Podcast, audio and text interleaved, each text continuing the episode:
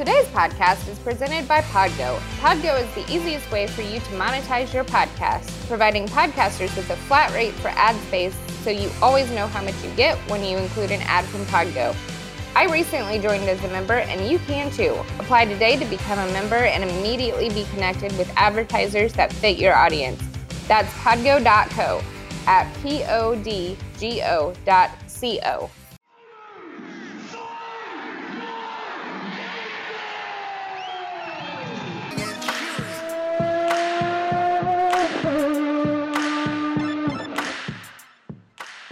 Welcome to another episode of Pit Lane Parlay. Welcome to another episode of Pit Lane Parlay. I am your host, Mike Jokum. Matt joins me. It's Formula One day here. So, first off, let's again give our well wishes to Fernando Alonso, who was discharged from the hospital earlier this week after his cycling accident. He had jaw surgery. They expect him to be able to participate in preseason testing later this month. So, happy to see that last week we hypothesized that maybe we'll get another Sakhir Grand Prix. Womp womp womp. Portimao is confirmed. It's like kind of like a like sad but happy because you know Portimao is is a great place. So that was confirmed, and like I guess I don't think there's too much thoughts there. So let's dive into a car launch before we get to some kind of interesting things here. McLaren, they had their car launch yesterday. Uh, obviously, as you can tell, the changes in the aerodynamics that were regulated by F1 were pretty apparent with the much smaller floorboard of the car. But, Matt, what did you think about the car release and the livery? Yeah, I mean, it kind of goes back to something we touched upon last week with the transition from 07 to 08 before a giant regulations change in 09 and then looking at uh, the names of the chassis out there it looks like a lot of the teams are basically just going to be modifying their 2020 chassis to meet the regulations for 2021 but there aren't going to be like wholesale changes to it. And that's really apparent with the mclaren one yeah the floorboard's obviously different the new regulations kind of behind the front tires with a lot of the bits there changed. Uh, their front wing has changed, so it looks a little, a little bit like Mercedes, uh, with kind of like a circular front of the front wing.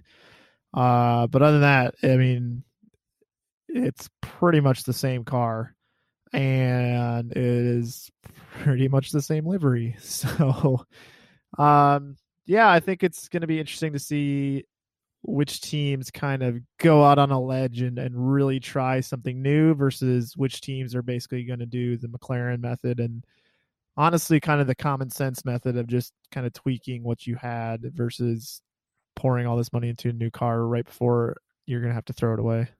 Yeah, especially with all the changes in testing regulations that we mentioned last week. I know Mercedes said that they had already done a, a bulk of the 2021 testing last year before, so they were so they'll they're pretty much well prepared for this year.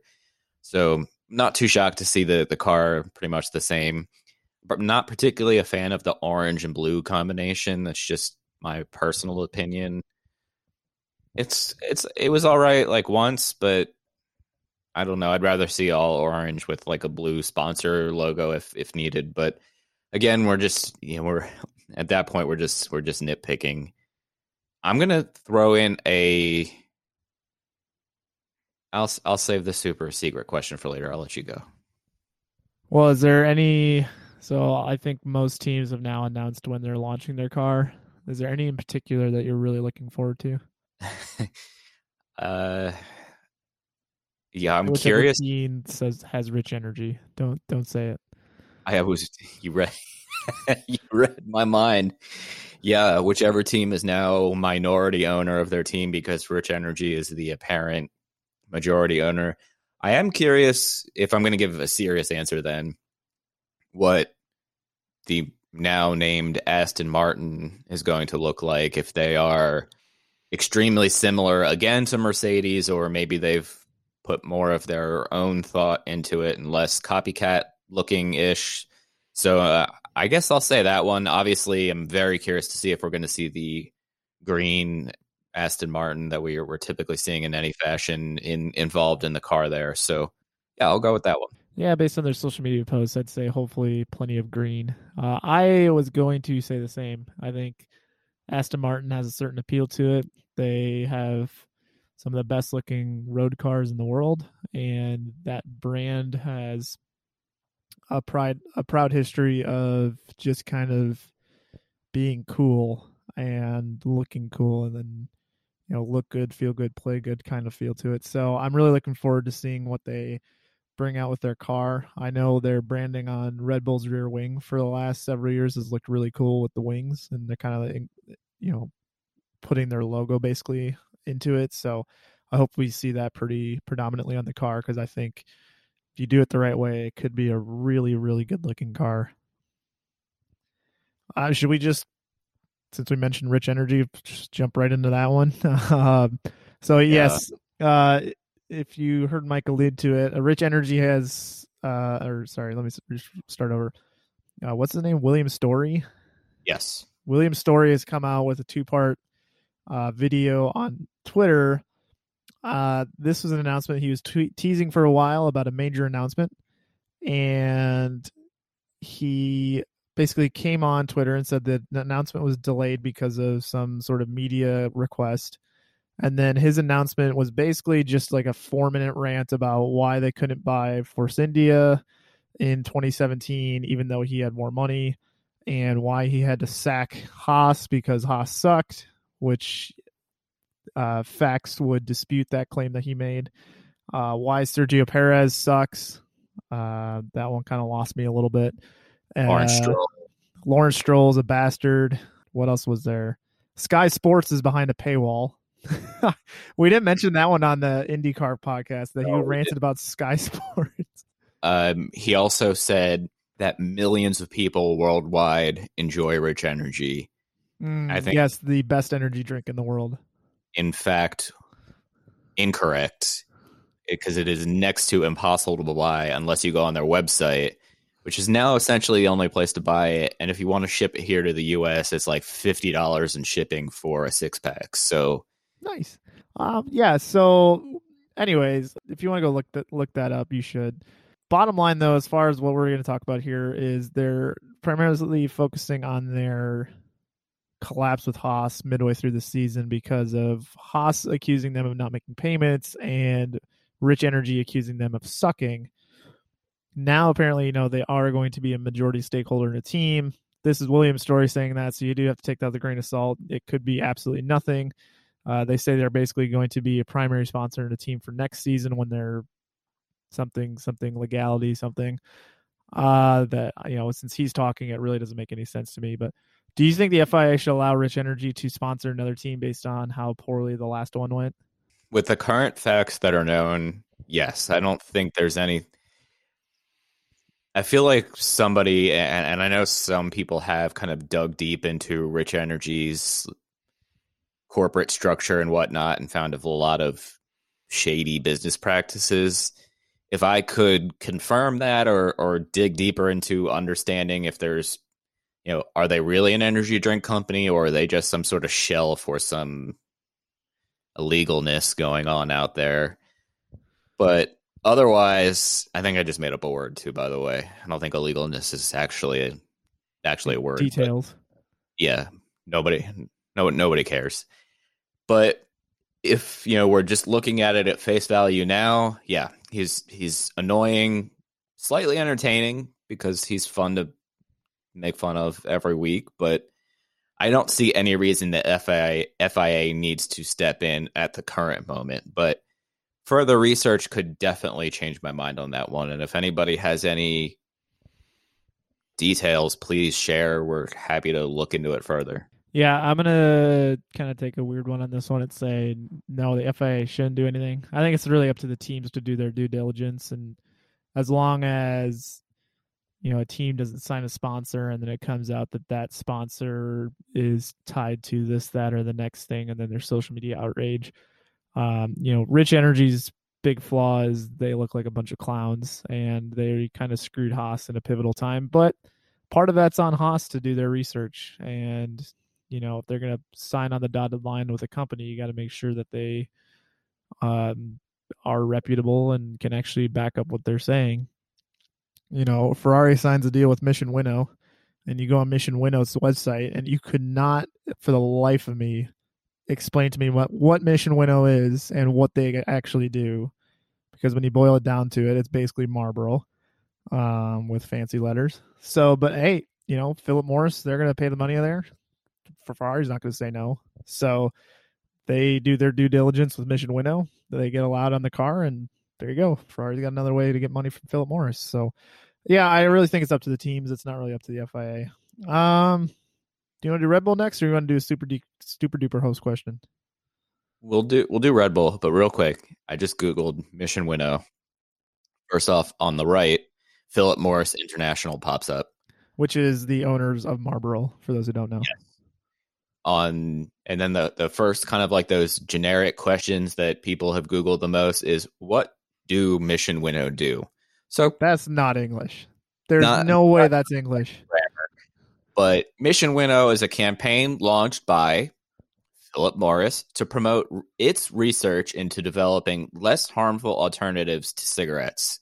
So, That is Tobacco. different than when I read it two years ago. So that's at least they at least they have some like black and white info on there now. So there's Mission Winnow is a company designed to get Philip Morris to start, stop selling its major product. yes.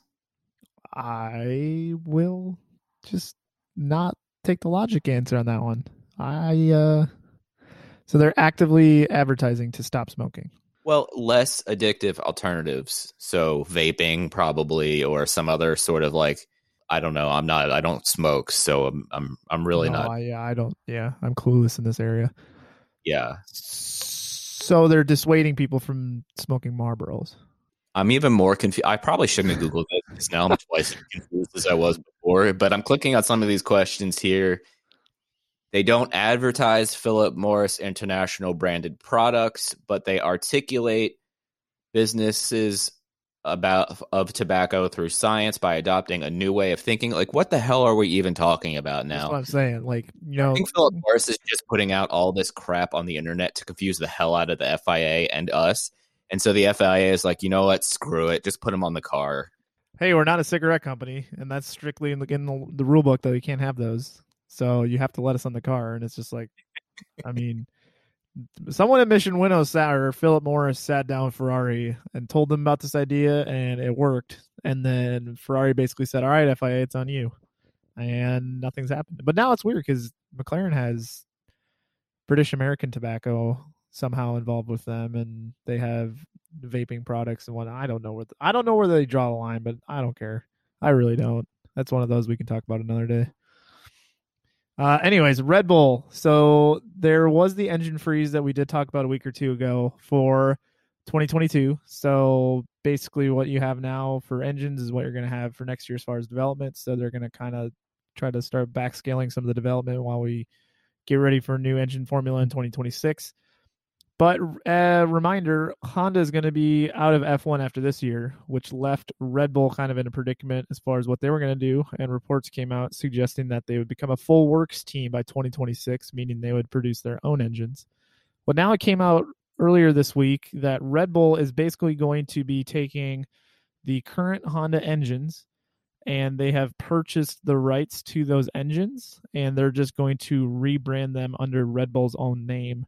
And so for 2022 onwards, Red Bull and Alpha Tauri will both be running basically Honda engines, but they will have Red Bull badges on them. And then the goal is that still by 2026, Red Bull will be their own engine supplier. So the new engine that comes out in 2026, Red Bull will have produced and not Honda or someone else. Yes, that's a lot to sift through. What do you think of all that? Yeah, Red Bull Powertrains Limited. As mm. the as Luke Smith wrote in the article, is a bold move. I I don't know. Uh, I like you. You were the one who brought this up when we first started talking about this a couple months ago. Like, what is you know all these okay mercedes does this for you know technology for the road cars ferrari the same thing et cetera et cetera what what is the long term plan by red bull unless they just want to own motorsports? In which case do they start developing engines that are outside of formula one? And you know what's what's the end goal? And that's just kind of what i'm curious about and obviously we don't know the answer to. I'm happy that they don't have to develop their own engine in a year from now and they can use the Honda intellectual property for the next couple years and and you know maybe use that to build up to the new engines in 2026 but I don't quite understand what the end goal here is for Red Bull other than spending a lot of money. Yeah, and you know, just thinking about it right the second, an argument that just came to my head was that if you think about it, and again, my area of expertise kind of starts in the mid 80s till now. And off the top of my head, we have Williams hasn't won a constructor's title since mid 90s. Benetton won one in 95, I think. And then McLaren has never been a works team as far as I can tell, or at least it's been a very long time since they've been a works team. But They've won titles with Tag, which was Porsche in the 80s. They won titles with Honda in the 80s, and then they won. Uh, did they? I don't know if they ever won a. Oh yeah, they, they obviously won a constructors in the late 90s with Mercedes, uh, powering their team. But other than that, you think about every other kind of constructors champion has always been a works team, and if you're talking about Red Bull, if Red Bull can make their own engine and they're not relying on the whims of Renault, who, according to them, consistently let them down, or Honda, you know, they don't have to report to anybody. They can just make their own engine, make it as good as they want within the laws of the sport. And if it blows up in the middle of practice, all they have to do is go back to their own factory and ask questions. They don't have to go to the third party vendor and say what's up and then they have to research and they might be cloak and dagger about it for two months and not actually be factual or whatever so i do see the positives of that and if we're talking about kind of the question i posed a couple weeks ago you know i think red bull's end goal is to win and to get their name out there so if this is the way to do it and if things become more cost effective where they have more budget to spend on this kind of thing then let's pump some money in at least that's probably what Dr. Marko's thinking. So it's a one that we probably wouldn't have seen coming last year, but the more I think about it, the more it is making sense in my head. I don't know if you're following my logic there. I, I get what you're saying. I don't think it's wrong either. I think I'm just trying to wrap my head around okay, you know, what is the long term vision here, and and I, I'm just looking at like old school McLaren history on on my other monitor here, and the only time it's ever listed them as a works team, they had Honda engines, so I'm not quite following that logic.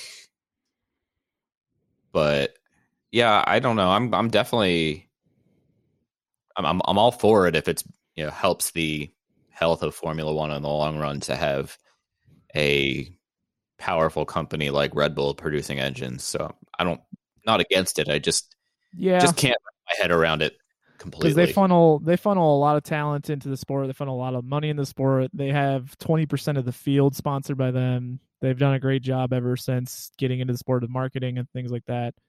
And then yeah, because we got Mercedes, Ferrari, Renault. I think that's. and then if you throw in like Williams, McLaren, and Benetton, I think that's everybody who's won. Oh, Brawn once. I think that's kind of everybody who's won a constructors championship since '84. So I'd say 50% of that at least has been works teams. And if you take out some dominant McLaren and Williams year, that'd be 75 to 80%. So, yeah, I think uh, if they do it right, I definitely think it could benefit them in the long run. They just kind of have to make sure because it could go the other way.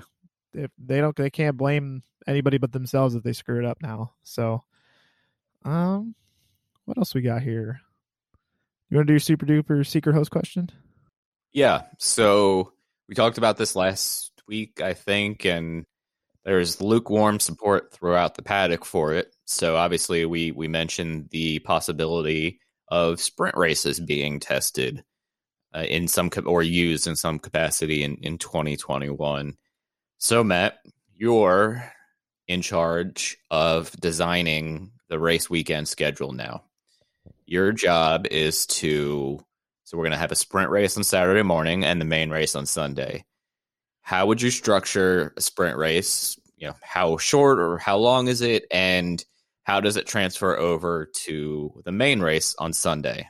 Yeah, I think what they have to do is take a look at what other series around the world do, and thankfully, right before, right below Formula One is F two, and Hi, listeners. We wanted to take a moment to tell you about another podcast from Evergreen Podcasts and Sound Talent Media called Pit Lane Parlay. Pit Lane Parlay is the go to podcast for IndyCar and motorsports related news.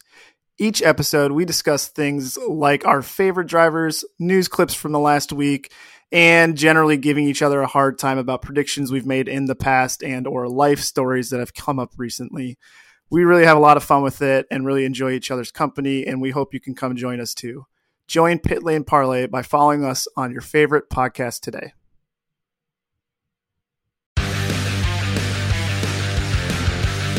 Pit Pass Moto, sponsored by Moto America, is the show that keeps you up to speed on the latest in motorcycling and brings the biggest names in motorcycle racing right to you. From candid interviews with the top names in racing to providing insights into the trends and trendsetters driving the motorcycle industry, we have you covered. New episodes are available every Thursday at pitpassmoto.com and on your favorite podcast app. Ride on!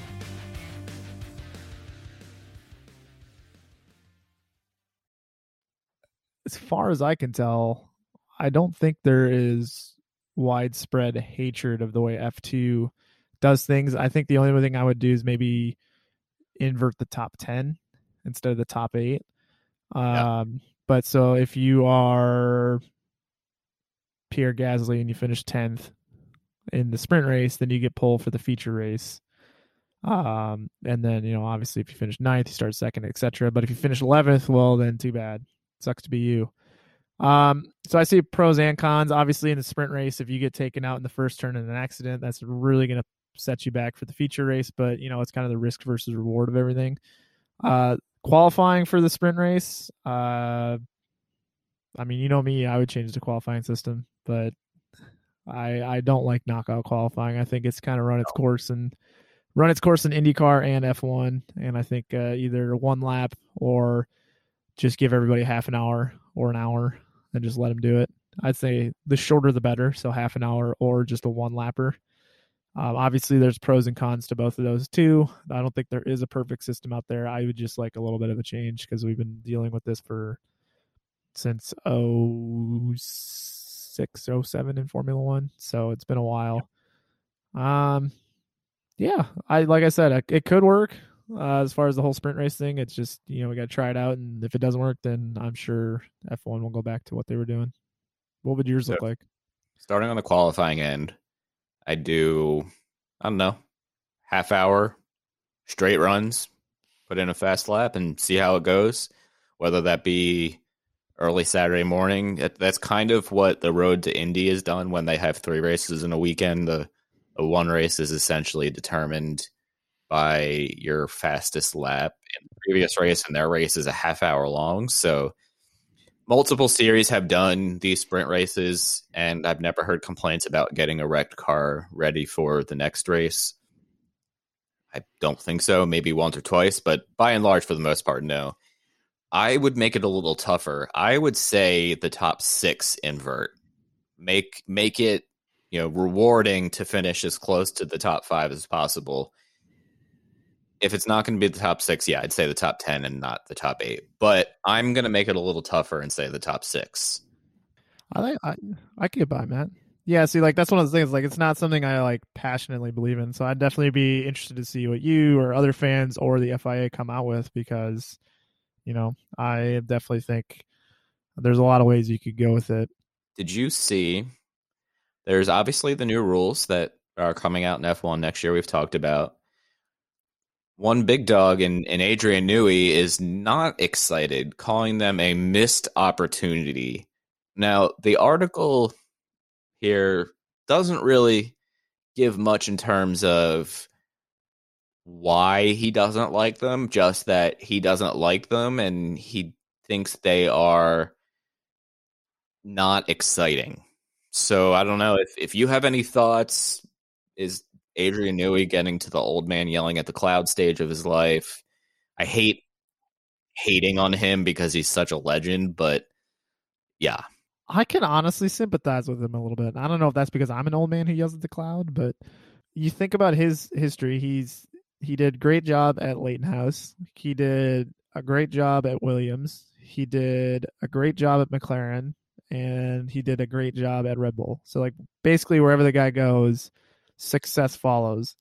And when you're a designer of a Formula One car, I mean, obviously there are rules you have to follow, but you basically get a blank slate and you get to go to town. And some of his designs have obviously been absolutely legendary. We're thinking specifically, you know, the 90 91 through 96 or 7 Williams were all yeah. phenomenal. Um, the 98 McLaren, the 04 McLaren, or sorry, the 03 McLaren, all the Red Bull cars uh, since 2009 have been amazing, except maybe 2014. And now, you know, they're basically putting all the designers in a box when it comes to the next year's regulations. You know, you can only do so much now. You can obviously have your own input, but you can't just build it from scratch like you used to be able to. You, there's definitely more boxes you have to stick within, and that means less creativity, and that means you know the designers are going to be kind of in a pickle. So I totally get where he's coming from on this. I don't blame him at all for kind of lacking the excitement, just because you know it's it's going to be a different adjustment for all the car designers, and it's just going to be. I think they just have to keep in mind that the end goal here is not about the designers of the car; it's about the fans and making sure that they produce a good product. So I get it, but at the same time, I still approve of the decision making by the FIA. Fair enough. Our last topic of the day, I think. F1 came out with an article of their own, obviously trying to hype up the season. I want to see what you think of it. Five reasons why the F1 pecking order could be shaken up this year. I don't know if I totally buy it, but I'm going to list you the reasons and then we'll see what you think. Number one, the same chassis design, but there are big aerodynamic changes, kind of as we mentioned the uh, triangular chunk just in front of the rear tires, the floor, as I mentioned, a little piece behind the front wing or behind the front wheels, and I think there's some front wing downforce changes. Obviously, there is much less testing time this year before the first race of the year in Bahrain. The new aero testing rules that we discussed at length last week. The new tire compound that was tested rather poorly. Was that Portimao last last summer? I don't even remember at this point. Or one of those. Yeah, and the new drivers switching teams. It's that last reason. That number five is pretty much like the. I'd cross that off the list as as a reason why the pecking order might change immediately. So let's go with the four reasons why why the pecking order might change and do you think there will be widespread change in the order based on this F1.com article? Maybe for the first five races. But I think once teams get a grasp on the aero and the tires and once the new drivers come up to speed, etc., I think it should be business as usual. Again, kind of we mentioned earlier that they're just taking the last year's car and modifying a bit I'm curious to see if anybody kind of swings for the fences and does a whole new car. I Thinking specifically like Ferrari might be a good chance for them to claw back some speed since they kind of did very poorly last year. But I think over the longevity of the season, I do think it'll kind of be business as usual. I mean, I would love to see a shakeup. I'd love to see Mercedes not win every race. I am just a little skeptical at this point. Yeah, I'm very skeptical. I I think you might see like a Ferrari rebound a little bit from their dismal first half of the year last year, and, and you might see Alpine mix it up towards the podium a little bit more. But do I think the top, you know, podium finishers are going to change much on a weekly basis. Probably not this year. 2022, yeah, I okay, I'm I'm all for seeing more of a shakeup then, but I, I don't think it's happening this year. There's just I don't think there's enough time for these teams to test. So I have the changes here. The diffuser fences are cut down. The rear braked ducklet duct winglets are shortened. The ducklet. Ducklet. I'm leaving that in the episode. And obviously, as I mentioned, the the changes to the floor. So there's uh, you know less downforce, but all of these teams are in, in the same boat. It, it's not like Ferrari has some sort of advantage because they changed something that Mercedes didn't. You know, they're all in the same boat in terms of testing and, and changes. So I don't think we're going to see a big change. I hope we do. I like Yeah. the optimism I said journalist who wrote for F1.com on this, but I'm not buying it. Williams to the front, 2022. Here we go. Yeah, totally. Williams to the front and rich energy in your fridge, which is which is more likely to happen in 2022. Uh, rich energy in my fridge. Okay, I think we should actually make that a poll. That's pretty fun. Okay. On that note, we'll wrap it up. There is some racing this weekend in the NASCAR world. They're running the road course at Daytona, so you have some racing to look forward to. I think it's this weekend. And otherwise, we're about two weeks away from Formula E, so some open wheel action is not far around the corner. And we'll wrap it up there. Guys, thanks for listening. Have a good weekend, and we'll be back next week to make fun of Rich Energy. For the ones who work hard to ensure their crew can always go the extra mile, and the ones who get in early so everyone can go home on time, there's Grainger, offering professional grade supplies backed by product experts so you can quickly and easily find what you need. Plus, you can count on access to a committed team ready to go the extra mile for you. Call, clickgrainger.com, or just stop by. Grainger, for the ones who get it done.